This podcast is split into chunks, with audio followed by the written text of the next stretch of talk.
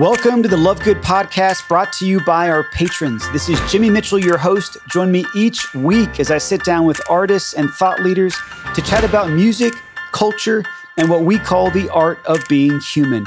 You see, Love Good's more than a subscription company. We're a movement of artists and patrons who believe in the power of beauty to evangelize our culture. And we're so pumped you're here.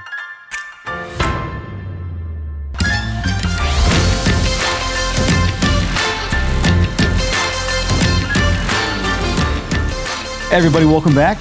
In just a few moments, I'll be sitting down with Father Ryan Adorjan. This is episode three in our summer 2021 bonus series, all about C.S. Lewis. It's been a real joy so far. We covered some pretty amazing ground a couple of weeks ago on just the life and the the significance of C.S. Lewis. We read a little bit from one of his most famous essays, The Weight of Glory. Last week, we talked about the horse and his boy and just this incredible privilege that it is to be a Christian aware of God's constant protection and providence in the same way that, um, what was his name, Father Ryan? The boy, Shasta? Shasta. Shasta.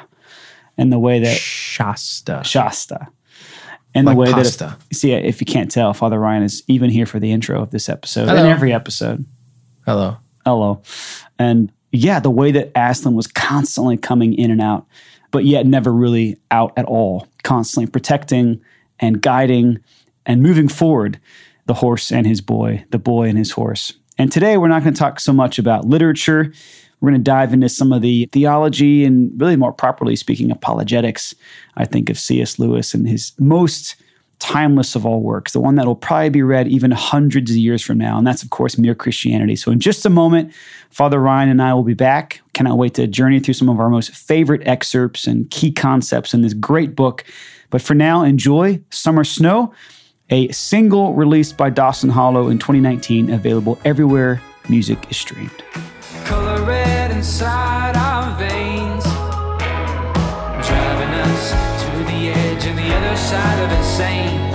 Dark and cloud rains on me, my clothes are wet, but I still see you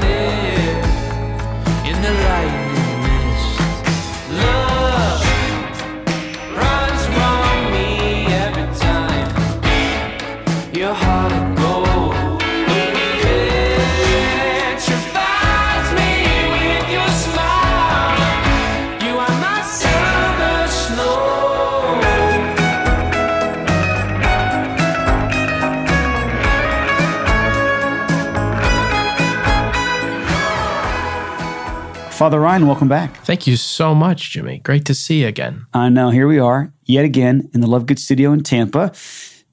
Really, we're 45 minutes west of Tampa right now. The two of us are enjoying some some very nice cold brew, nitro brew Guinness. I don't really know how it works.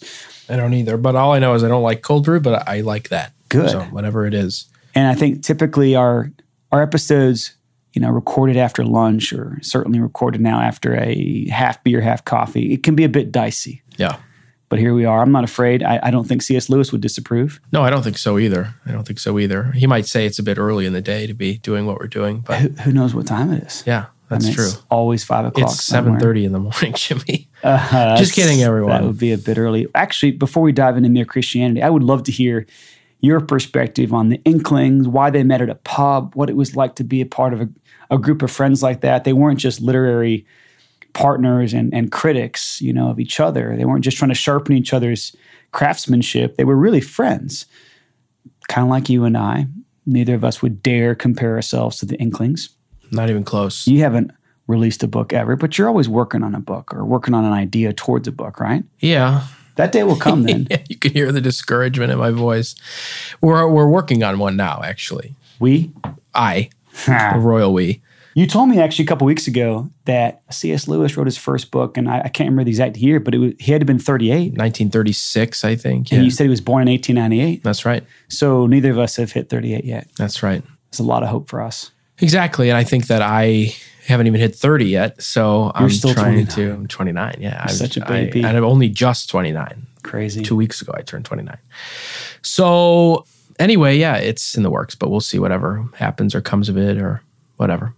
It might get thrown to the scrap heap. You have to give yourself permission to have a really terrible first draft. Mm-hmm. And once you can have that, then you can write anything. Are you allowed to talk about it, by the way? No, Okay, great. no, it will be on the Holy Spirit. I'll tell you that. Wasn't there a moment there where there could have been a book about C.S. Lewis as well? It it may or may not be C.S. Lewis and the Holy Spirit. Okay, great. Time will tell. Time will tell. That's really great. So tell me about the Inklings. What do you know about them? Well, I don't know very much about them, to be honest with you. But what I want to comment on is exactly what you just said that when they were there at the pub, they were not there as professors at Oxford. They were not there as writers primarily. They were there as friends, going out for drinks together. But friends doing what friends do best, which is sharing the work of their lives. So you have to believe that as friends who- were writers, well, of course, they would discuss their writing, you know. As friends who were teachers, well, of course, they would discuss their teaching. If they had happened to be architects or engineers or something, then they would talk about the buildings that they were building. But they were not there as a book club. They were not uh, the some organized literary criticism group. They were friends at a pub after work. And friends at a pub after work, for the sake of uh, nowadays, we see so much like, "Ah, I'm here because work is over and I need a drink, you know. And there's something to say about celebrating the, the work being done. Nowadays, we're seeing a lot of things from teachers who have survived an unbelievable school year. So, good job, teachers. But especially people our own age, we don't go out in the same way I think the Inklings did. So, they're out to be with each other after work, to be with each other, to know each other, to share with each other, and not for the sole purpose of escaping work, but they've chosen to go toward a moment of leisure. And I think that that's a very, very important distinction to make hmm. about what they were doing and who they were. Hmm. You were even saying at lunch today that there's something about obviously the ocean and just the slower pace of things outside of a city. You've been able to relax more, perhaps leisure better in these last 24 hours than living in the concrete jungle. Right. Concrete jungle. yeah. Coming out of just the busyness and all the responsibilities of your day to day life as a parish priest. I think that's what Love Good has increasingly become for me is this place where leisure is constantly ah, talked about, in some cases protected. You know, would we be hanging out right now if it wasn't for this podcast? Uh, Hopefully, we would be. Hopefully, we'd be talking about big ideas and sharing life together in common and, and being those intentional friends that do share, you know, not only their work, but but their very selves, you know. But the reality is, because of now we living as, as far apart as we do, I'm grateful for the excuse to have some intellectual leisure, to sit down at the end of a very beautiful, challenging, exhausting, fulfilling school year, and to just kind of kick back in shorts and a, well, not quite a t shirt, you know, but you with the view of the water behind you, me with the Guinness in front of me. I mean, this doesn't happen during a school year, during a, an intense work day, obviously. And right. yet I think Lewis and Tolkien, there would have been more integration. There wouldn't have been nearly the distinctions perhaps that I have between work and leisure and family and colleagues and I don't know. Sometimes that's very helpful. Sometimes those things protect you. Those boundaries protect you. But I also think there's something wonderful about the idea of a, a seamless transition between work and leisure and prayer and family and friends and community. You know? It's just called life. yeah. life well lived. You know, we see our leisure as an interruption of life, you know, but it's not. It's just life. Work is life, leisure is life. You're living, mm-hmm. you know, and living requires both of those in not necessarily identical measure four hours of work, four hours of leisure, but in an equal measure, you know, the kind of leisure that refreshes you so that you can be attentive to your work and the kind of work that is motivated by the desire for leisure, mm-hmm. a true leisure, you know, and not escapism. That's some, I mean, that's not what the Inklings were doing. And I think like that's, yeah, I'm not, again, we're not the Inklings, me and you, but there is something similar in, what they did and in what we do. And I'm grateful for it because, you know, I love C.S. Lewis and I read C.S. Lewis in my free time. And I teach C.S. Lewis in my classes for the seminary. Mm. My anthropology class for it's for lay leaders in the Archdiocese of Chicago and in Diocese of Joliet. The only homework I give them for anthropology is the Chronicles of Narnia. Wow. That's all we read all year. I mean, they might read packets and stuff during class, or we might we'll talk about other stuff certainly, but everything you want to know about anthropology and about the Christian vision of life, you'll find in the Chronicles of Narnia. So, but that's work, you know what I mean?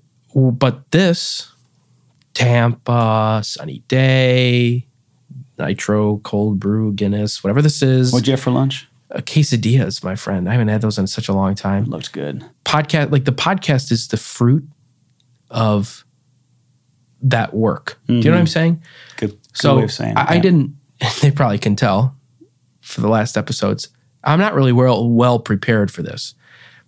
This is, but this isn't something that you said. Hey, come on to the podcast because you're an expert. And you know, no. This is just the fruit of my love, of my joy, of reading C.S. Lewis in my free time, of teaching it, of of getting to know him over these years, and now we're sharing it together. Mm-hmm. I love it. And that's leisurely.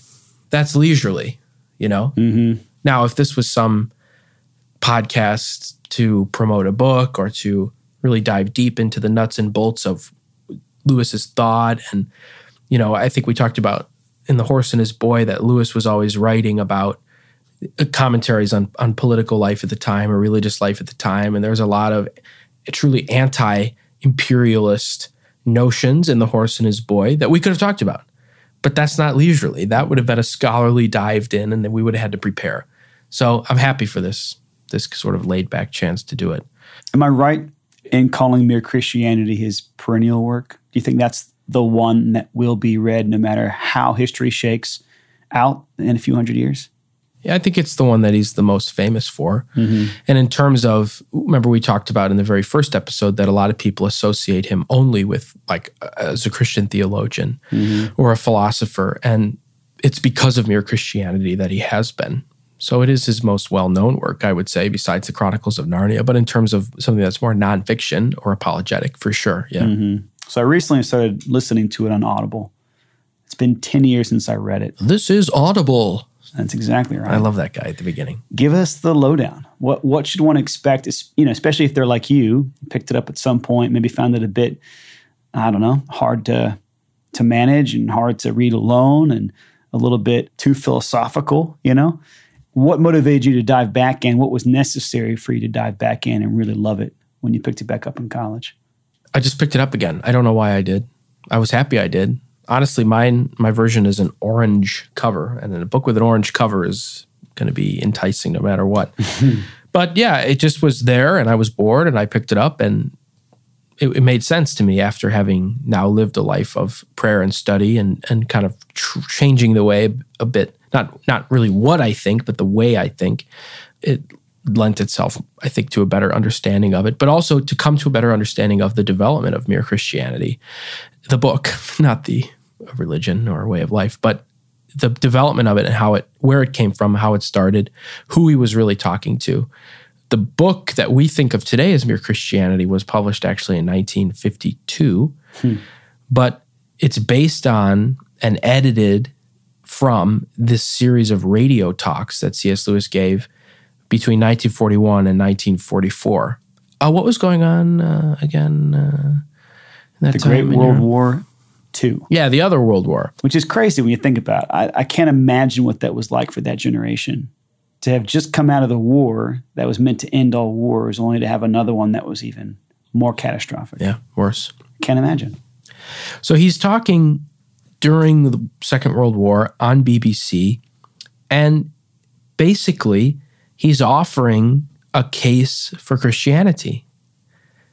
We think that today, oh, you know, Christian culture is really at risk in the West, and all these people are sort of waking up and talking about, well, you know, the Christian West is departing from its roots, and you know, that great quote from Cardinal Sarah that the the tree disconnected from its roots will wither. Well, yes, it's true, but uh, the reason, remember that someone like Cardinal Ratzinger, Joseph Ratzinger, then Father Joseph Ratzinger, was famous was because in the 1950s he wrote an essay on the failure of catechesis hmm. and that there really was a crisis of knowledge of the faith, a crisis of basic Christian teaching, not just doctrine, but also the worldview and the culture that surrounds it. And he wrote that in the 50s. Hmm. It's what got him kind of noticed and what gave him a, a role in the Second Vatican Council.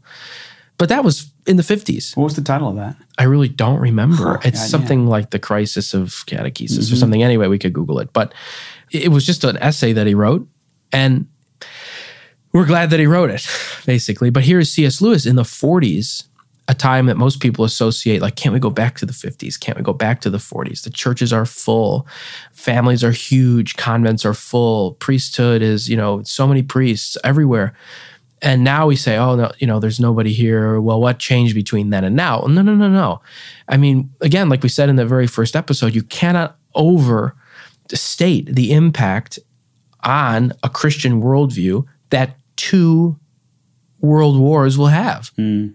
That the kind of the the centuries long simmering that led up to that bloody 20th century, beginning really with the Reformation, 500, 400 years before. Then the French Revolution, you have Enlightenment stuff in there. You have all this stuff that's really a challenge at one or another of the great pillars of the Christian West, Christian culture. So Christendom, we can say, is dead. And C.S. Lewis knew that. He could see it. So he's teaching at Oxford. He's there during World War II, and he's giving these broadcasts, which then, as soon as they were given, they were translated or transcribed, I guess, and released in these sort of pamphlet forms. So the the three kind of pamphlets that are you know that form this book mere christianity one is called the case for christianity one is called christian behavior and one is called beyond personality mm-hmm. and so depending which publisher you have the book is still broken up into those three sections. Right. but that's what cs lewis was trying to do. He was trying to present a case for christianity in a very reasonable way to show that it's not unreasonable to believe in the christian god. And who is his primary audience there? You can only talk preachers only talk to themselves and to their own communities. And if other people happen to listen like on the radio then fine. So he's responding to his peers at oxford who already at oxford were becoming faithless and who when he converted to christianity with the help of, of tolkien and others they were kind of on his case about it that's unreasonable such a smart person why would you do this can't you see hmm. so he's responding to them, the case for Christianity. But then he says, All right, that's the case for Christianity. Take it or leave it. But if you take it, I hope you can see that the Christian life requires us to live a certain way. Hmm. That within the Christian worldview, within the Christian case, there is incumbent there a kind of Christian ethics and a Christian morality, a way in which life ought to be lived in terms of our actual everyday behavior, our morality, and in terms of our approach to the world and to our life as it's lived together, ethics. So he's saying those like he's it's a logical bridge from one to the other. The case for Christianity in general, and then from there, if you say yes to it, then there is a way in which life ought to be lived, a different standard to which we will be held. And it affects every area of life. Everybody thinks that Christianity ha- only has to do with sexual ethics and sexual morality. Well, that's not true, right? It has everything to do with, yes, marriage and family life. It has everything to do with the way we decide how we'll spend our life, how we'll spend our money, how we'll spend our time, how we'll form relationships, how long certain relationships ought to last, or, or how they're sort of maintained, the way we spend our free time, as we talked about earlier. So there's a lot there. And then that's very self focused, though, isn't it? How do I live? How do I view the world? So the last part of Mere Christianity is called Beyond Personality. And this is where he gets at some of the most fundamental teachings of the New Testament, which he, he kind of argues in a, in a less direct way than this, but his argument is basically that throughout our time of our mighty, robust Christian West, we've lost the essence of the New Testament message, which is basically, as Paul says in Colossians, you're dead. Your fat, relentless ego is dead. And your life is so united now in baptism, it's so united with Christ that you're dead and you will appear when Christ, who is your life, appears in glory. Hmm. It's awesome. Or as, as he says in Second Corinthians chapter 5, anyone who is in Christ is a new creation. The old order has passed away. Behold, the new age has come. This is where Lewis also talks about becoming a, a little Christ, right? Yeah, exactly. totally new creation. That's an he uses that exact line in Beyond Personality. That's right. that we could we have the power and not just the power but really it, it's it's the logical conclusion of christianity that we would mm-hmm. become a bunch of little christs. Yeah. christitos. Not that we would become christ right? That we we don't become god but we become like god mm-hmm. in every way. We become to live the divine life of god.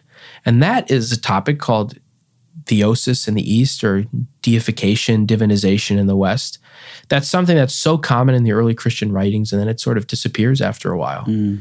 which is really too bad because it is it's it's what we're called to become. Hmm. So maybe with that we could we'll just dig in a little bit to the text itself because while we're talking about this this beyond personality, I I just want to read kind of the, this is the very end of the book.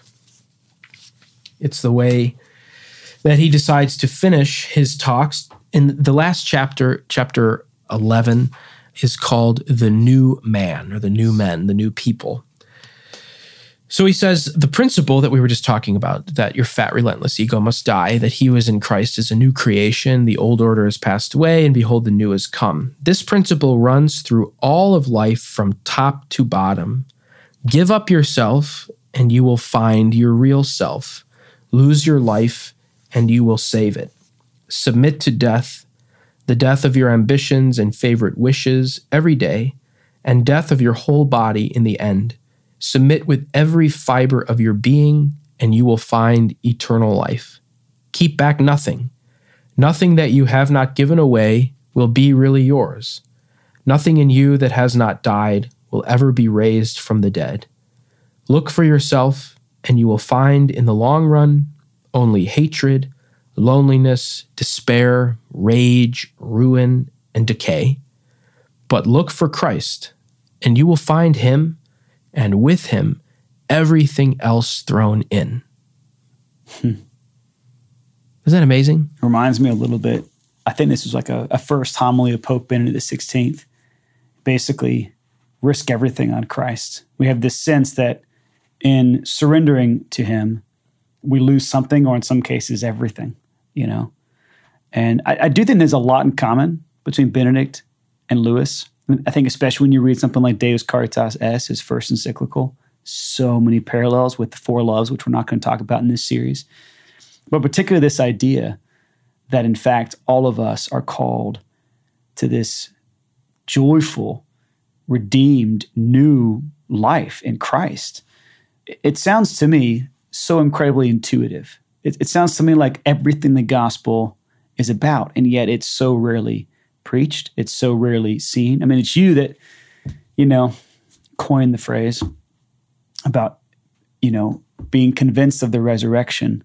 I'm not remembering the exact phrase, based on how our lives have been resurrected themselves. Yeah. You know? Yeah. That becomes the the the hallmark apologetic for any Christian to believe in the the death and resurrection of Christ is to first, well, not to at first, but to have lived it ourselves. Faith in Christ Yeah. begins with belief in the resurrection of Christ. Yeah. Life in Christ begins while we're convinced of our own resurrection. Yes. Yes. And that such a resurrected life, we don't have to wait until death and the end of the ages when the graves are opened and the dead will rise.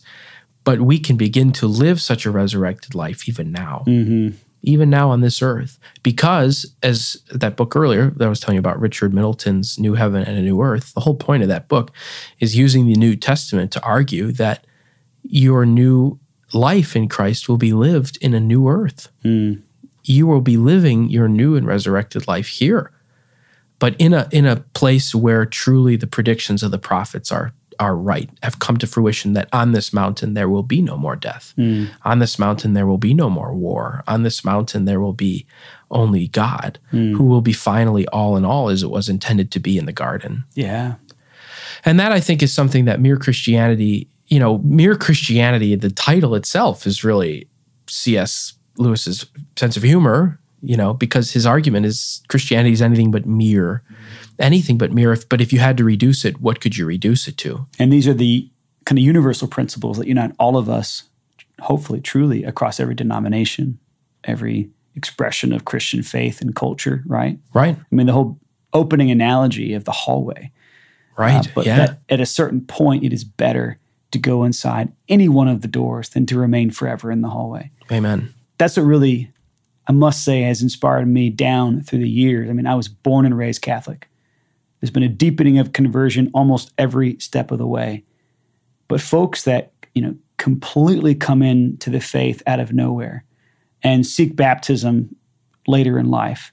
Those who, you know, leave one tradition behind, a, a Protestant tradition, for example, to become Catholic, really impress me because there's a huge risk there, you know. But I think that's exactly the risk that this book sets the stage for any of us to take, right? Amen. But I do love the fact that there's a common ground. There's a there's a beginning to the conversation of what it really means to be Christian here. Nobody can really argue with. There's a few other books that are similar too. Have you ever seen N.T. Wright's Simply Christian? Oh yeah. I'm assuming a bit of a spinoff. Yeah. Then there's also Father Longenecker's More Christianity, which I've never touched, but I'm sure is a bit of his own journey towards Rome and towards the, you know, the fullness of the Catholic faith as well. But I, I don't know how we could look or even understand the last 50 to 70 years of Christian thought without a somewhat consistent, if not constant, reference to this book. Even that phrase, the new men, never ceases to captivate me. Maybe we'll close this episode with that little paragraph or two where he describes these these new men. It's one of my favorites. Many of our patrons are obsessed with that phrase when, Yeah. they, when they talk about the kind of people they want to be in the world, how they want to not just be, you know, everyday sort of nominal Christians, but they want to be true apostles of culture. That's what they begin to describe is that. that But we have man. to move away. This is eschatological. You know mm-hmm. what I mean? This is not evangelical. Mm, first of all, Tell me more about that. It's eschatological. Eschatology refers to the ultimate things. Sometimes it's the end times, but the ultimate things. So, life with Christ, becoming a new person, is not about being a better witness of Jesus. Hmm. That's a result of it. Mm-hmm. It's not about being a better disciple. That's a result of it. But unless uh, unless you are reborn in water and the Holy Spirit, you cannot enter the kingdom of God. So it's about being a Christian, hmm. not a better Christian, but a Christian in the first place. I like that. To to have this kind of this worldview that I am literally dead in the waters of baptism and I have risen to new life. Are you unaware, says Paul in his snarkiest Southside Irish impression, are you unaware that you who were baptized into Christ were also baptized into his death? Mm. So when you go into the waters of baptism, you die that death that you're waiting for, it's already happened mm. long ago for most of us. And yet here we are, sort of bounced back into a preference for sin and death. And why? Mm. Why? It's I mean, that's the that's the story. that's the story. That's the world, that's the culture, that's that's any number of things. But this deepening conversion is ultimately that. It's not about becoming a better Christian. It's about remembering that you are a Christian. Mm. Confirmation, the sacrament of confirmation, confirmare in Latin means to strengthen. Mm-hmm. So if you ever hear a homily that says, Welcome to confirmation, you're going to receive the Spirit today for the first time, I want you to stand up and yell, Heresy! Heresy! Because it's wrong. You receive the Holy Spirit in your baptism. Yeah. So it's not about, anyway, this is something we talked about before, where so much of our life we feel is our manufacturing, our mm-hmm. identity, our doing this work.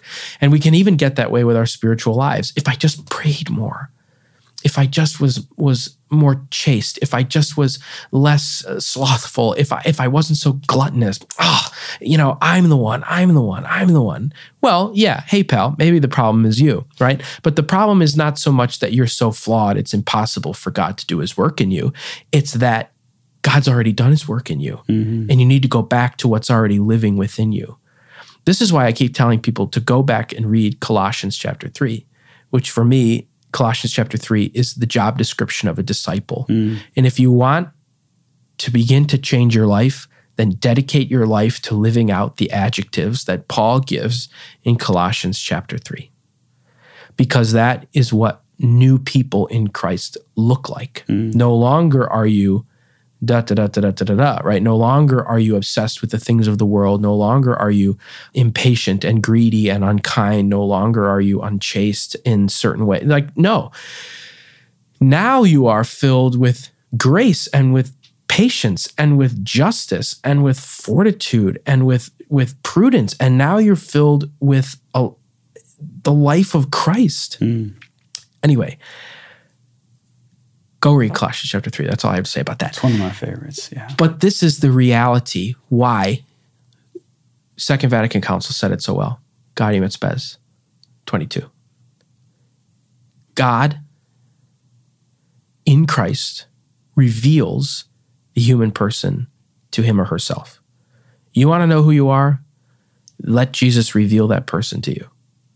So it's not a matter of uh, if I just work harder, then I'll be better. But it's a matter of sitting in quiet, in solitude, in exclusivity with the Lord, no phones, preferably, no distraction, right? Your interior distractions, you'll never get rid of them completely. And in fact, some of them can be an, an, a catalyst for prayer, but that's a different topic. But this kind of solitude, this exclusivity with the Lord, and say, Jesus, teach me who I am. Jesus, reveal myself to me. Hmm. Jesus, in the scriptures, in your church, in the sacraments, the Father has revealed himself fully through you to me. So now you reveal me to me. Because only he was going to reveal us fully to ourselves. Amen. But that's the work of the Christian life. And so Christian behavior is not a matter of pay, pray, and obey. I call that the gray way. And to the gray way of pay, pray, obey, we say, no way. Just made that up. But we say no way to the gray way of life because we know that in Christ, Christian behavior is not a slave morality, but actually is a life of freedom in the truest sense, so that we can live a life that, like the life that Lovegood's trying to promote, a life of music and color and art and joy and leisure and dancing and friendship and beer mixed with coffee and ribeye steaks every now and then and watching the sunset with some friends. You know, these this way of life that's that we're free to experience which I think is why, maybe just to round it out, I think that this is why the writing of each of the Inklings, respectively, is so good. Not all of it's as well known as Tolkien and, and Lewis, obviously, but read from the other Inklings and it's just as good because they were able then to come from their work into that place of leisure, to become together who they are already, and then to go from that place changed, augmented, filed down a bit, maybe mm-hmm. puffed up a little for sure, in the sense of some true friendly affirmation. And then they go out and do their work. And what has their writing become? Like, what is Narnia? What is Lord of the Rings? It's simply a story explaining what's happened to them. Mm-hmm. That's it. C.S. Lewis is writing about, in Mere Christianity, he's writing about someone whom he knows quite well. That's why it's so good and convincing, is because he knows the one that he's writing about. Hmm. Scio Cui Credidi. What does that mean? That's from the New Testament, but it's also the motto of, of Cardinal Dulles, Cardinal Avery Dulles. Mm-hmm. Scio Cui Credidi. I know the one in whom I have believed. Mm-hmm. And that that, Cardinal Dulles would say, is what made all the difference for him hmm. in his writing and in his thought. So the, the invitation for us through mere Christianity, and this is why no one likes Christianity, sometimes even Christians, is because Christianity is not a political worldview. It's not a system of sexual ethics. It's not anything other than a total transformation unto glory, hmm. which requires the giving away of every single thing, every single thing, the good and the bad. And what's good, you'll get back a hundredfold. You won't believe it the way you get it back. And what's bad, you'll never see it again. Amen. Then you'll be free. Amen. And I suppose we can only hope that all of us can be described in the same way that Lewis describes these new men, these Christians, These Christians. mere Christians. And I quote Already the new men are dotted here and there, all over the earth. Some, as I have admitted, are still hardly recognizable, but others can be recognized. Every now and then one meets them. Their very voices and faces are different from ours stronger, quieter, happier, more radiant. They begin where most of us leave off. They are, I say, recognizable, but you must know what to look for. They will not be very much like the idea of religious people, which you have formed from your general reading. They don't draw attention to themselves. You tend to think that you are being kind to them when they are really being kind to you. They love you more than other men do, but they need you less. They will usually seem to have a lot of time, and you'll wonder where it comes from. When you have recognized one of them, you will recognize the next one much more easily. In that, to become holy is rather like joining a secret society. To put it at the very lowest, it must be great fun. End quote. Father Ryan, on that note, we'll sign off with one more week, one more episode in store on our hero, our friend C.S. Lewis. And uh, we're going to dive into my favorite of all of his books and easily a top five of all time The Great Divorce. Does that sound good? Let's do it. Beautiful. We'll see you next week. Bye.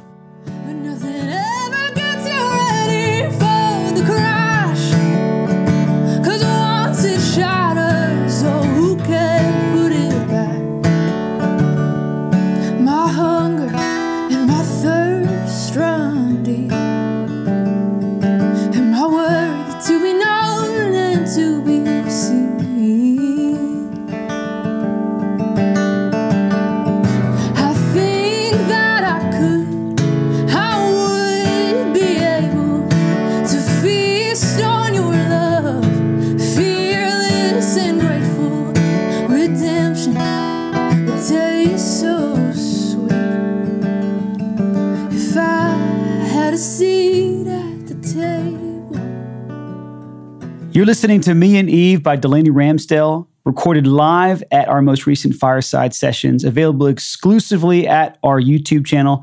Go to youtube.com slash lovegoodculture. What an amazing conversation yet again with Father Ryan Adorjan. For me, it's it's a little bit like sitting in the classroom, just to sit and ponder and take notes, even just mentally, all the, the beautiful truths that come out of the heart and mind of C.S. Lewis.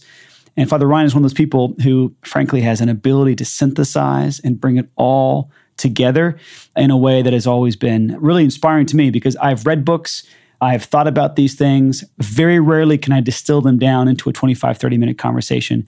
That's what Father Ryan does best, well, among many things that he does well.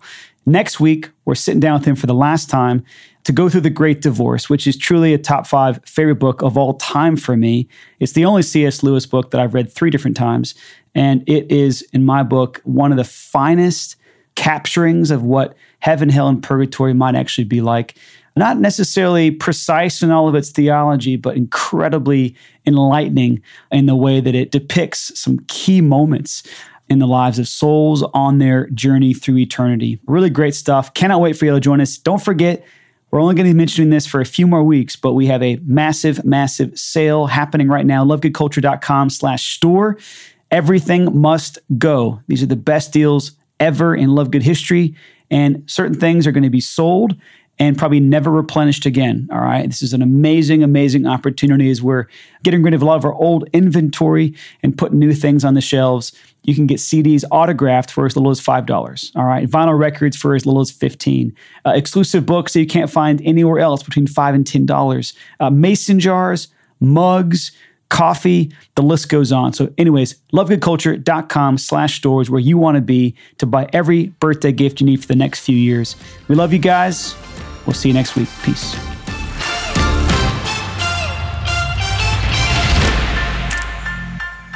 Thanks for listening to the Love Good podcast. Share this episode link on social media, leave us a review, and join our movement today by subscribing as a patron at joinlovegood.com. You'll start enjoying our premium content and seasonal packages that not only raise your standard for music, books, and art, but that also inspire you to evangelize culture through beauty. We can't wait to accompany you as you change the world.